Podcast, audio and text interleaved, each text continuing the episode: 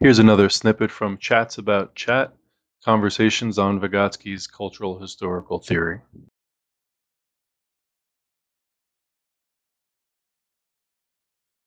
So the social situation is called a social situation of development because it's the specific predicament which forces the child to develop a particular aspect of their life, their activity, to develop a particular, to develop memory or to develop their logic or to develop their language.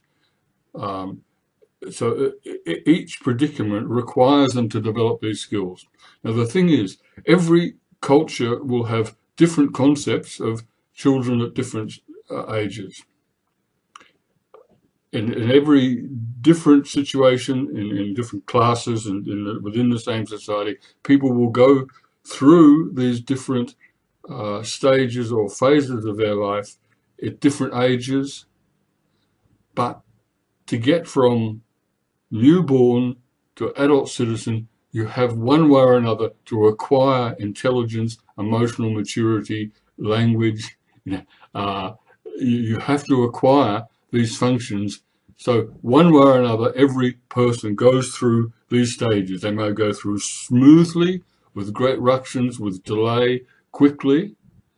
And it isn't just up to the child. If parents refuse to accept their child as a teenager and go on treating them like they were a primary school child, something will break. The child will leave home or have their development stunted. It's a relationship between the child and the environment.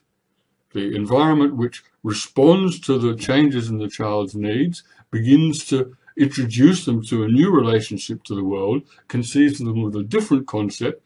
When the infant is suddenly now treated like a toddler, when they first show the first signs of these changes, then the development happens very smoothly. But it'll happen one way or another, or you end up with a child that never grows up.